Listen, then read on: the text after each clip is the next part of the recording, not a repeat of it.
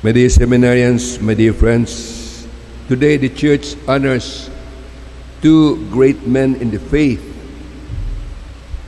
The first is Cornelius, who became Pope of Rome, elected in the year 251.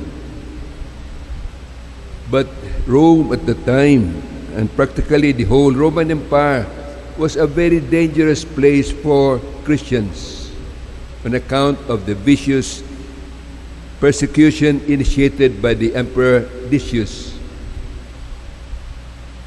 Not only was the danger from outside the church, there was also a grave danger within the church. For within the church there was a very dangerous heresy called Novatianism.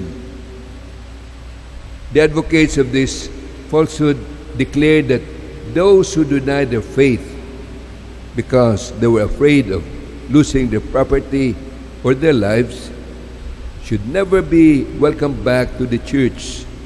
Or if they are welcomed back, if they can be forgiven, they have to do severe penance, like staying outside the church during the whole season of Lent, dressed in sackcloth, with the letters sinner placed in front of their chest and ashes poured on their hair, asking those who would enter the church prayers for forgiveness.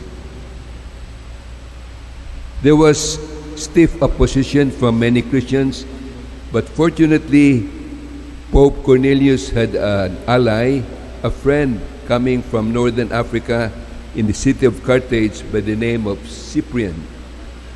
This great bishop said, No, all sins can be forgiven except for the sin of denying that the Holy Spirit can forgive sins, the sin against the Holy Spirit. And sins should not be subjected to severe penance as punishment because the greatest punishment for our sins had been accepted by Christ when he died on the cross.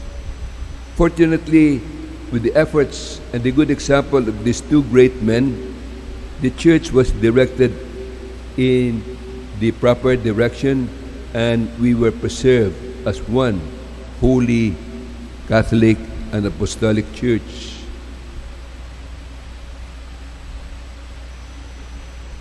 Today, martyrdom continues. A study showed that in the past 10 years, from the year 2005 to 2015, nearly 10 million Christians all over the world suffered martyr's death at the rate of 90,000 a year or 13 persons, men and women, including children, being killed as martyrs every day, with 12 churches or religious buildings being sacked or burnt down. It's not easy to be a Christian, even during our times. And we have our own share of martyrs in the person of San Pedro, San Pedro Calungsod, and San Lorenzo Ruiz. Today, all of us are called to be martyrs, not with bloody or red martyrdom, but shedding our blood, but by being faithful witnesses to our faith.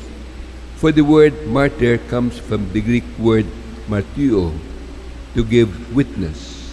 We have to give witness with our lives. And many people, like the good people in our country, give witness to their faith by what they say and what they do. For you, seminarians, there's a special calling to give witness to your faith by being more and more like Christ. To go against the values, the culture of this present world. To be like Christ, who was poor. We have to live simple lifestyles. Christ was obedient by being obedient to our lawful superiors, both civil and religious, and by being chaste, being more and more like Christ to others. May the example of Saint Cornelius and Cyprian inspire us to give witness to our faith, not necessarily by shedding our blood, but by living lives of poverty, chastity, and obedience. Amen.